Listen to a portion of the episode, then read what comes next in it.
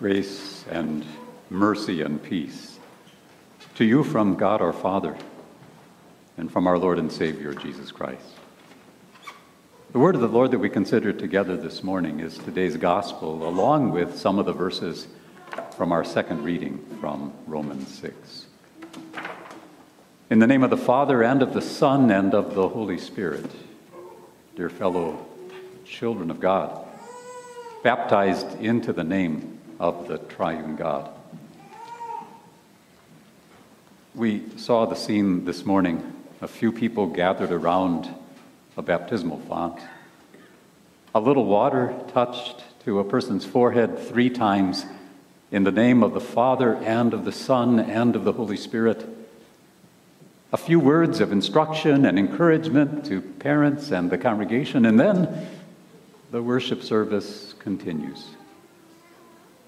Baptism itself does not appear all that spectacular or impressive. But please look closely and listen carefully. And you will notice who is at work and who is speaking. And I pray that you will have an even greater appreciation that there is nothing plain and ordinary about baptism. First, please consider a group of people near the Jordan River 2,000 years ago. They're gathered around a man dressed in scratchy camel hair clothing with some locusts and wild honey in his lunchbox. John the Baptist's appearance was attention grabbing, and so was the message he proclaimed. He warned the people who came out to him that they had failed to offer God perfect obedience as he demands.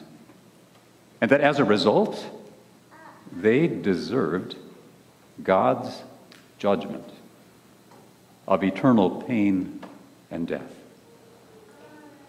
What do you think John the Baptist would say if he walked into our church this morning? Wouldn't he say the same things? Wouldn't he say something like, Sinner, you have failed to obey God perfectly again this past week.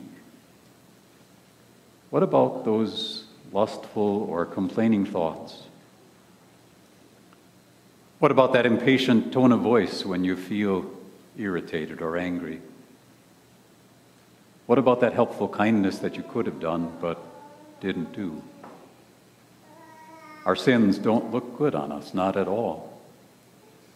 It's time for us to repent, to stop doing those sinful things, to turn away from sinful desires, to turn to the Lord for mercy. Many of the people who listened to John the Baptist admitted that he was correct. They confessed their sins, just as we did earlier in the worship service. And John very quickly proclaimed God's saving mercy and love to rescue them from the punishment for their sins. With water from the Jordan River, he baptized them, and their sins were washed away. Baptism was, as John said, for the forgiveness of sins. But how can a little water accomplish something as great as that? It is the power of the word of the one who sent John to baptize, the one who promised a Savior so holy and so powerful that John said he was not even worthy to untie his shoelaces. And then one day, as John was baptizing, he looked up and, and there he was. There was Jesus standing in line with sinners asking to be baptized. Matthew's gospel tells us that John the Baptist was hesitant to baptize Jesus, who had no sins to wash away. But Jesus explained that it was for him to fulfill all righteousness, for him to accomplish everything that his heavenly Father had sent him to do. He had come to be God with us. And he came so close to us that he took our sin upon himself, and he was carrying it as if it were his own sin. He was fulfilling everything God the Father requires of us. He was doing that in our place. Jesus, the Son of God, was baptized for you and for me. And there is no doubt that Jesus accomplished what we need. Because at the moment that Jesus was baptized, the sky opened up. And the Holy Spirit came down in the form of a dove and landed on Jesus to direct our attention to our Savior. And then God the Father's voice proclaimed, You are my Son, whom I love. With you I am well pleased. If we had been there that day, we would not have missed Father, Son, and Holy Spirit working with power and with grace. God had something big to say in this baptism. He proclaimed Jesus to be his own Son, the one who came to rescue us from our punishment, the one who came to open the door to heaven for us. In baptism, God Himself is at work to love and to save sinners. That's true of every baptism. Your baptism, too. In baptism, Father, Son, and Holy Spirit are truly present and at work.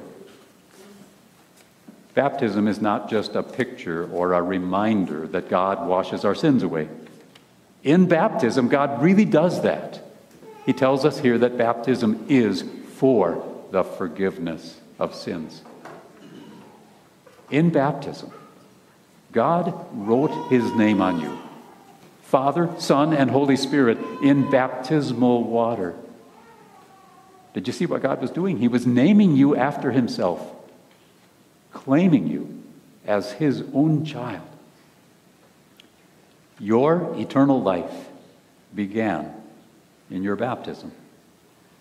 As you were born again, spiritually reborn in this washing of rebirth and renewal of the Holy Spirit, as God brought you into his family. But there's something else that God did in your baptism. God buried you, and raised you with Christ.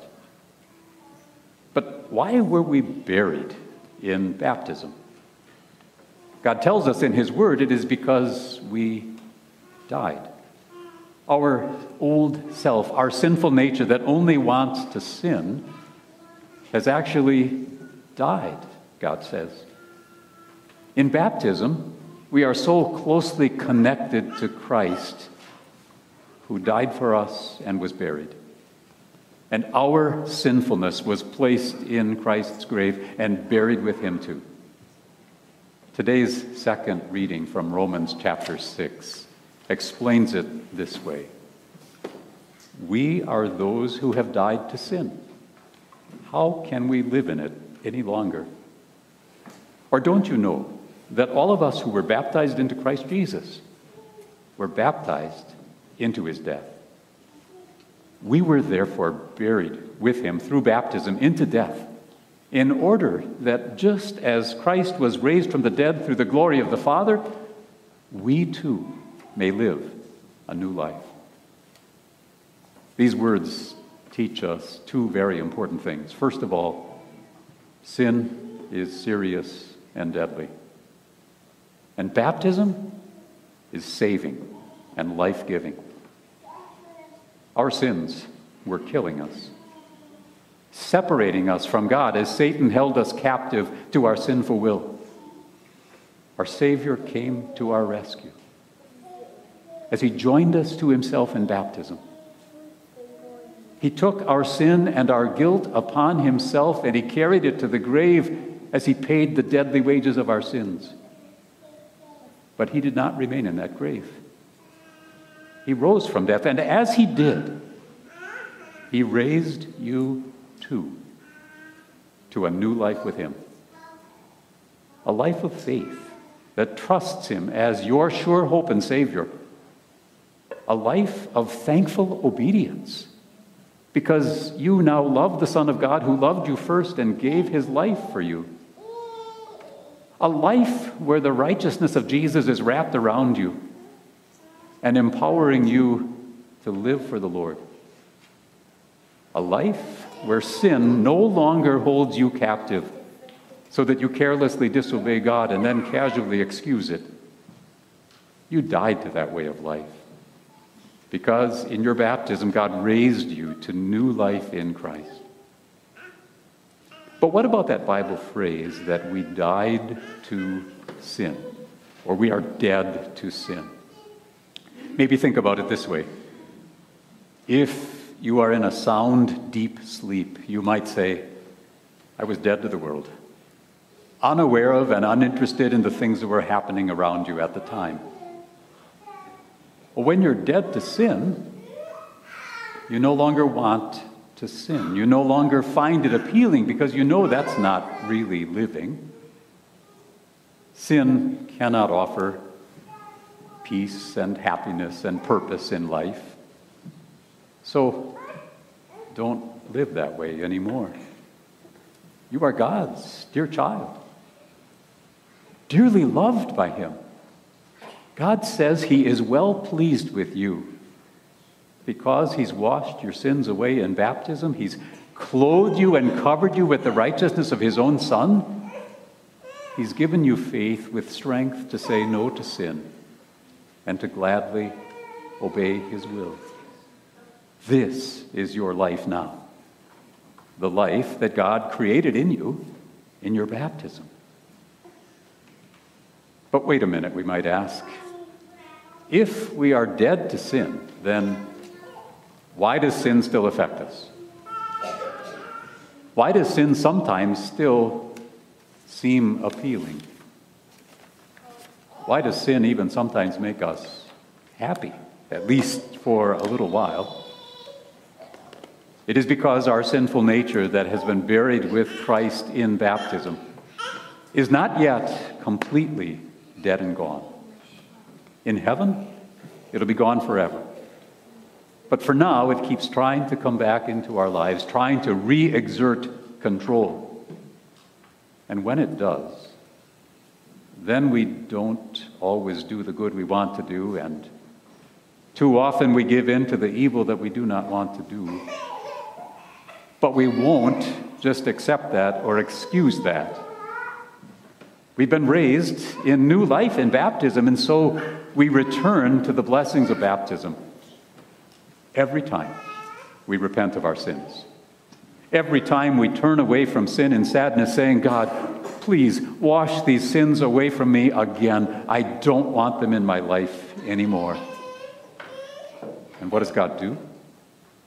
He buries those sins again and raises us with new strength of faith to live for Christ and to be dead to sin. And then when Satan tempts us to, whether it's to enjoy a lustful thought or to hold some anger against someone, then we can say, Satan, that's not living anymore. I died to that way of life. Or when Satan tempts us to skip an opportunity to gather around God's word, or when Satan would tempt us to ignore someone who needs our help, we can say, Satan, that's not my life anymore. My Savior died to set me free from sin, free to serve Him and to obey Him gladly. That's my life now.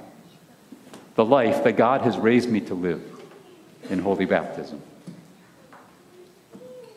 So while the actual event of baptism doesn't appear all that impressive, in the water and the Word, God Himself is powerfully at work with His grace and saving mercy. In baptism, God declared Jesus to be His Son and our Savior. In your baptism, God declared you to be his own dear child. Whenever you hear those words, in the name of the Father and of the Son and of the Holy Spirit, please remember who you are. God's own child. Because God says so. And when you see the baptismal font, remember that you have been buried and raised with Christ. So count yourselves dead to sin and alive to God in Christ Jesus. That is your life now. God's gift to you in your baptism. Amen.